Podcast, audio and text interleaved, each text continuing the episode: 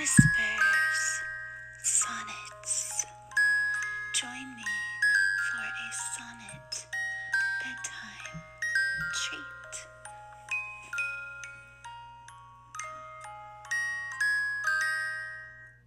Hello, everybody, and happy Thanksgiving from Kristin Garth, who has had a little champagne tonight, so just chalk up the um, tone of this to that. But um, I just wanted to do a podcast tonight and be with my listeners because I know a lot of people on this Thanksgiving are not all with a lot of people, and that's actually a responsible decision. So I wanted to be with you guys tonight. And anyway, I decided um, because again, I have this book coming out, Puritan Youth Succubus Alumnus, in just um, a few weeks at, for Christmas. Um, well, a little bit early Christmas. Um, that I would read some naughty poems, um, some more succubus poems, um, starting with one called She Never Was Going to Heaven. And I wrote this poem actually for the bookmark of Succubus Alumnus because one thing I've started doing for my books is that something that happens for me, I don't know about other people, is I will finish a collection and it's in editing and we're kind of past the stage of adding things in. And i will write a poem that i think is so perfect for that book. And it's like well it's too late to put it in. Um, and i probably could force it in. But something that i've done recently that i think is fun is to do um, because I like to make bookmarks for my books and I always order those when I'm waiting, is to write it, you know, use that kind of poem for the bookmark instead of in the book. And so people who order it from me get like an extra poem on the bookmark. And, um, and it's fun to me. And then, and so this poem I wrote actually you know, it was starting off and I was like, oh, this is going to be great. I'm going to design the bookmark today and make sure it gets into the Puritan You collection. And as I said, it is called She Never Was Going to Heaven. She never was going to heaven, though she genuflected as in prayer. She dirtied white cotton knee socks aglow in blacklight like her Barbie underwear. She only prayed in neon, cigar smoke in the stale air, on a phallic altar with ribbons in her hair. Plaid bespoke for strippers before Father Roman collared, a hundred dollars in his hand. Confessional with flesh before him, though she understands she never is going to heaven, not blessed by the erection of this holy man. She is rentable, unforgivable, and irredeemable by venerated hands. And I wrote this poem um, just to tell you a little about it. Um, when I recently saw a thing in the media about the um, Pope um, having liked or the count of the Pope on Instagram. I think it's they're saying it's being investigated as you know maybe there was it was the social media you know person for the Pope, but not the Pope himself. But either way, um, that he that the account of the Pope liked a um, picture of a girl in a Catholic schoolgirl, skirt, a woman in a Catholic schoolgirl skirt, very voluptuous woman with a very nice ass, you know, um, and um, and it was very small, and it reminded me not. Uh, you know, she had a better ass than, than I did, but but I when I was a stripper, I would wear a um, really small um, um, little skirt like that, and in fact, I did dance, table dance for a priest um, in his collar. And um, I, mean, I'll never forget it because I wasn't ever, you know, I wasn't raised Catholic. In fact, Puritan Youth Succubus Alumnus is all about um, Mormonism, in which I was raised. And um, which is kind of funny because I've been watching the um, Real Housewives of Salt Lake City lately, and I really like how um, it shows Utah, but that this I could go on a whole episode about that, and maybe I will. but maybe I should write some Real Housewives of Salt Lake City sonnets. But um, though I was more just like a real college girl of Provo, Utah. But um, anyway, I I was you know even if you know this i wasn't even religious um, you know i was raised in that and i never believed in mormonism even when i was young and, and you know in it. But at the same time um, you know you still like and, i never was raised catholic so i mean really it shouldn't have been like this big deal you know to dance for a priest. But i mean you know i'm a human being and it just felt weird. And you know uh, like i mean one of those moments in your life like i'll never forget this you know and he was from out of town and i just remember he was with a bunch of people and and they you know paid me actually were the ones that paid me to dance for him. And um i don't you know i don't know what more to say about it but when that happened to the media it just so much you know like resonated with me because it, you know i just remember at that time feeling like you know that this man who like holy man you know he could be in here but you know a, a, lot of people would just look at the girls who dance in there like me as you know sinners and irredeemable. But yet it's okay for you know these pious holy men to come here and have their you know mild sin you know will be forgiven of them. But um anyway i'm gonna read another sonnet. Um, that was quite a memory. But, um, okay. This one is a little provocative and also kind of on just, it's, it has, this is, I don't know. I uh, in the poetry community, um, I wrote this one this week because I have great windows in my bedroom, and that's like one of the things I love so much about my house. And at night, you can see the moon, you know, which oh, all poets love the moon we are all, you know, you know, competing for the moon. And I always love looking at it at night. But what I've really got into recently is the sunlight right around, you know, two o'clock to four, that range is like magic hours of my bedroom. And when I lie in my bed at that time, I, for all the things that the moon can give you, it it can't you know, it can touch your soul, you know, it can touch your heart, but you don't feel moonlight the way that you feel sunlight when it's, you know, that perfect just heat that penetrates you. And I just never had written anything sexual about the sun before, though I had about the moon. And so I decided this week to break down and just give myself over to the sun because I definitely do that in my real life. and I definitely feel beholden to the sun on those hours. Like I get excited if I'm home and able to like write or frolic in my bed between those hours. It's the magic times. So, anyway. Here is radiant heat. This is the time of day. Sunbeams cross my mattress. Imprison flesh atop its breadth.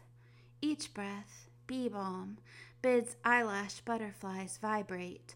No body lies in wait, bereft its pleasures, just because it is alone but moans all illuminations shone through nude windows. Your radiant heat upon bones, pheromones through glass, stretches me lewd amidst this mundane morass, to which I am consigned, fallen star, millions of miles from where you are incandescing in my midday sky penetrate your plated, platted exile with photons interlaced with fingers crude. Our zenith consumes my disquietude. I'm having a little trouble reading tonight because I think it's Thanksgiving and so I hope you guys will be a little patient with me because it is a holiday. But I did want to uh, do this and, you know, show that I love writing and poetry every day.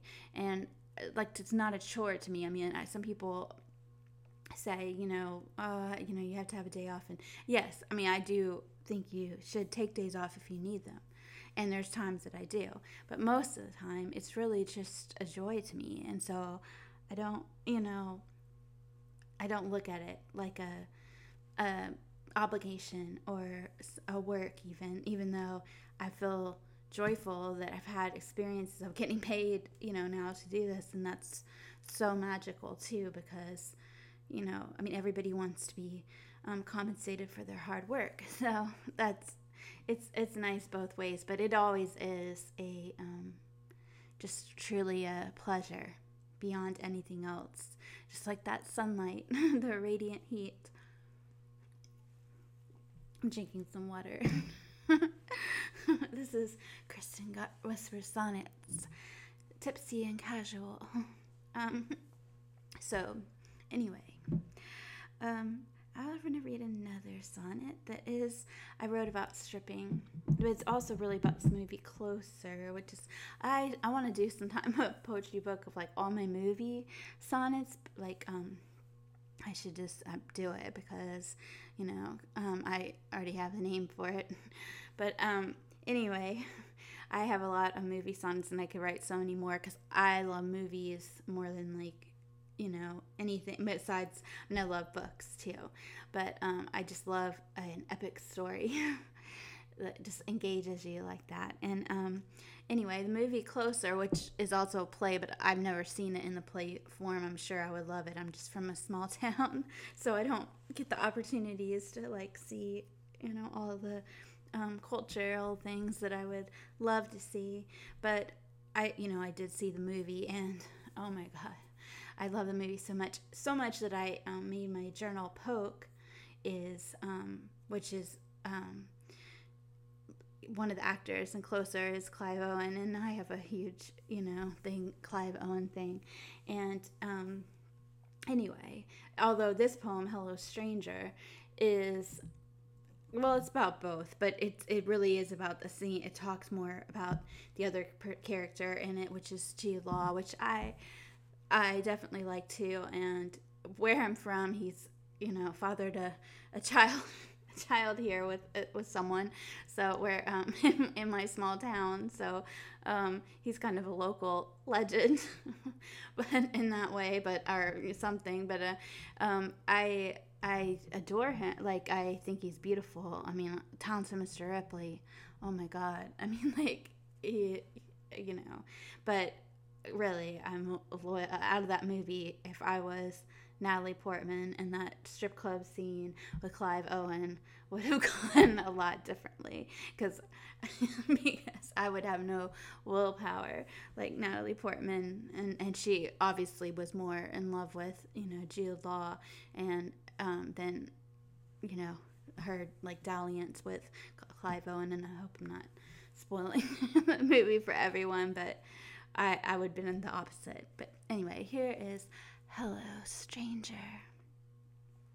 She whispers, Harrier eyes, buckle front, short coat, pole dancer's thighs, nomadic waif, accident prone, on British streets, bluffs, blunt for scones, sandwiches, stitches up neat, a safe approximation of a fairy tale, Alice, TV server with obituarist details, even name some memorial avails. A savior, children, kind you assist to kiss, full nude performer, recidivist. When you disappoint her, throw her away.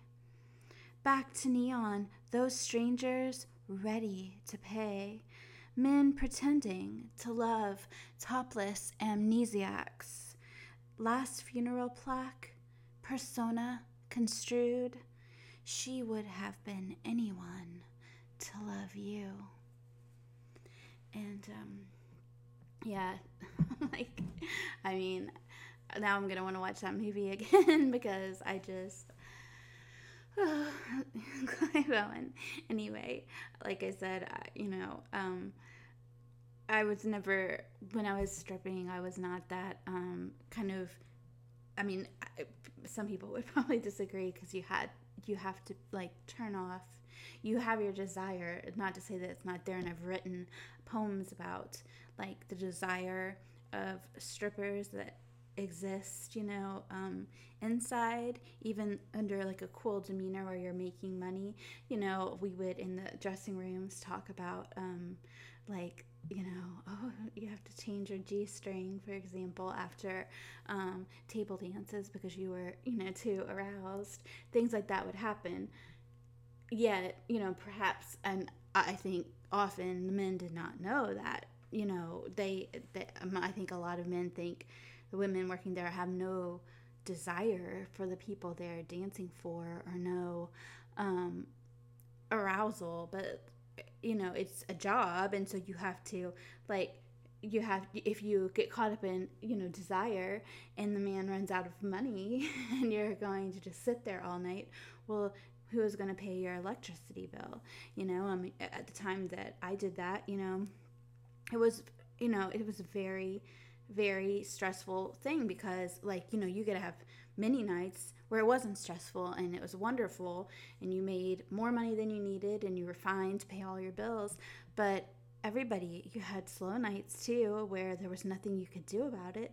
And you had to be very strategic about like i can't sit with this person no matter how much i'm into this conversation and no matter how much i enjoy it and i think this person's attractive or whatever i have to go and make my X bill that's in my head right now that I have to walk out of this club tonight with, you know, a thousand dollars or I'm in trouble, you know, and you would have that in your head the whole time. You're like, talking and not that you know there's a part of you that was like i'd love to sit and talk to this person just like a person at any job you know would love to sit and talk to some person who's taking up more time than your boss allows and you're going to lose your paycheck. It's the same thing. I don't see why people you know kind of judge strippers for being like oh, you know, I walked in a strip club and I thought she really liked me. And it's not a matter of whether a person really likes you. I mean, it is a job. And, you know, when you run out of money and you can't pay that person, they have to move on. And I used to feel a lot of guilt about it, you know, at, when I first started because, you know, you would talk to young guys who would come in there and, you know, it was a sacrifice for them to um, spend a lot of money. But at the same time, you know, they kind of know, I mean, they know why they're there and it's a life lesson. So, I mean, you do, you know, you do have to be that Natalie Portman, you know, it's like you have to make a part of yourself kind of, you know, like disciplined and like, I might like you, but you're, I'm, you know, it's not to happen. And, you know, because I have to move on and make money now. And, um, and I have to watch my time because you can walk out of a strip club with no income, you know, like if you just came in there to party, you could be totally trashed, you know, and not make any money. So it's a skill like any other job that, you know, watching your time like a therapist. And in fact, it's kind of, I know this is, you know, probably weird hot take, but um, like when I did that job, uh, one of our managers because I some people you know it just would depend on the night but I would always be somebody who I love talking as you can tell from this podcast and I could talk to people all night long so there were people who men who wanted to come in and be able to talk to a girl like they're out of town doing business they have no, you know maybe they don't even want to get dances but they just would go to the bar and say what girl in here could I talk to and some of them, it was almost like they used it like a therapist. And I'm not saying I definitely was not trying to take a place of that. But I think for some men, you know, they don't maybe don't feel societally, you know, like comfortable going to a therapist, but they feel like, oh, it's okay. I, I go to a strip club. And so they, they say, you know, oh that's that's acceptable that's something they can you know talk about you know with their buddies or whatever that i just went to the strip club for a few hours and it sounds naughty and bad but like all they did and they didn't confess to this to their friends was talk to a girl for an hour and maybe they just needed somebody to listen to them or to talk to them about a problem that they're having. So, anyway, that's my long diatribe on stripping and making money as a stripper. So, maybe I'll read one more poem actually about stripping, and it's called Topless Wuthering Heights. We meet in uniform, mine pleated, block initials. Fake is what you call me. You buy my naked pom poms and a talk. Your suit befits the man you used to be an agent, federal, then lawyer. Heart as dark as wool I lean against to hear ex wife exasperations that you start like all the other businessmen I cheer. But yours will end in headlines. Burned your bar, insurance fraud to life, you buy in carjacks and ends, shots at cops, out sunroofs, Jaguar, McDonald's crash, head to bullet impact.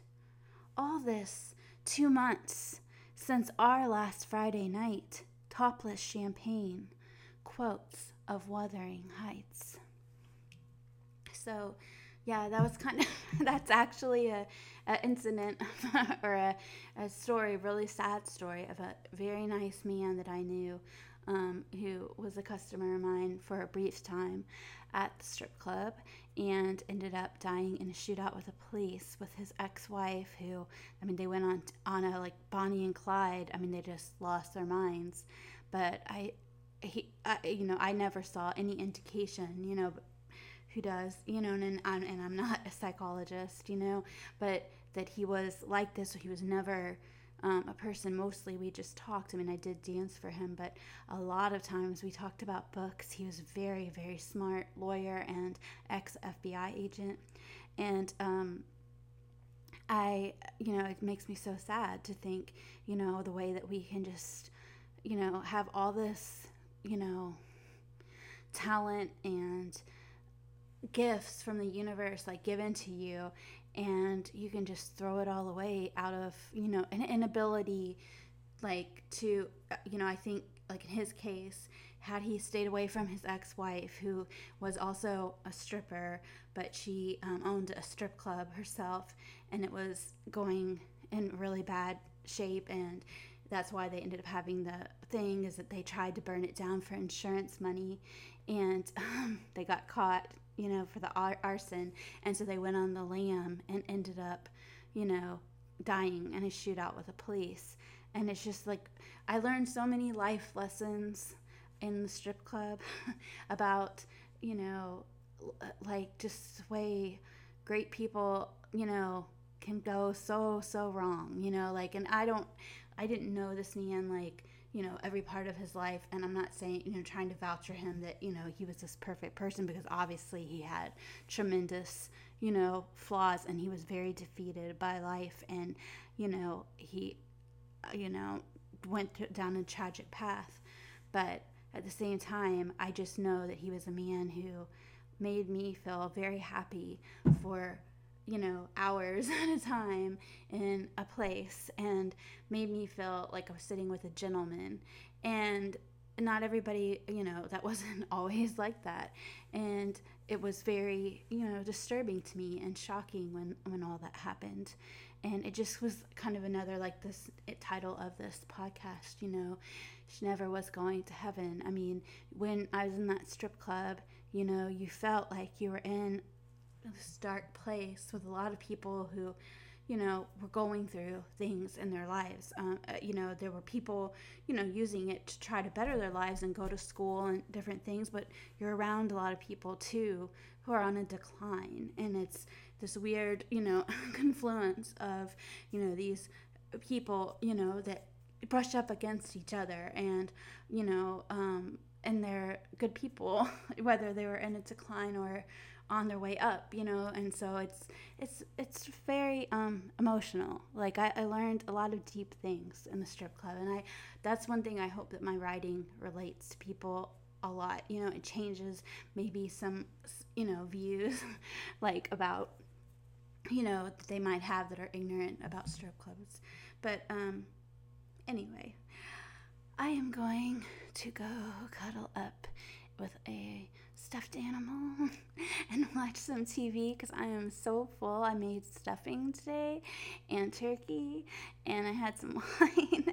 and I've been doing this reading, which has been really fun because I wanted to tell you too that I am so thankful for this podcast. I like it was not something that was my idea, it was something that was presented to me from another um, place. Uh, from you know I got asked to do it by Gadget G Radio, and who's not, you know, doing this anymore, and I, I got had to take it over myself.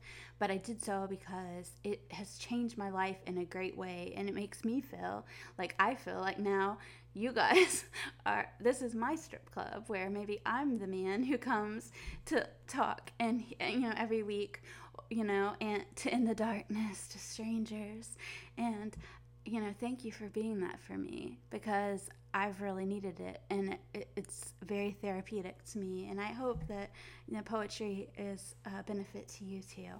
And so, cuddle up and get ready for next week when I will be back to read more sonnets or whisper them. But for now, I'm going to bed.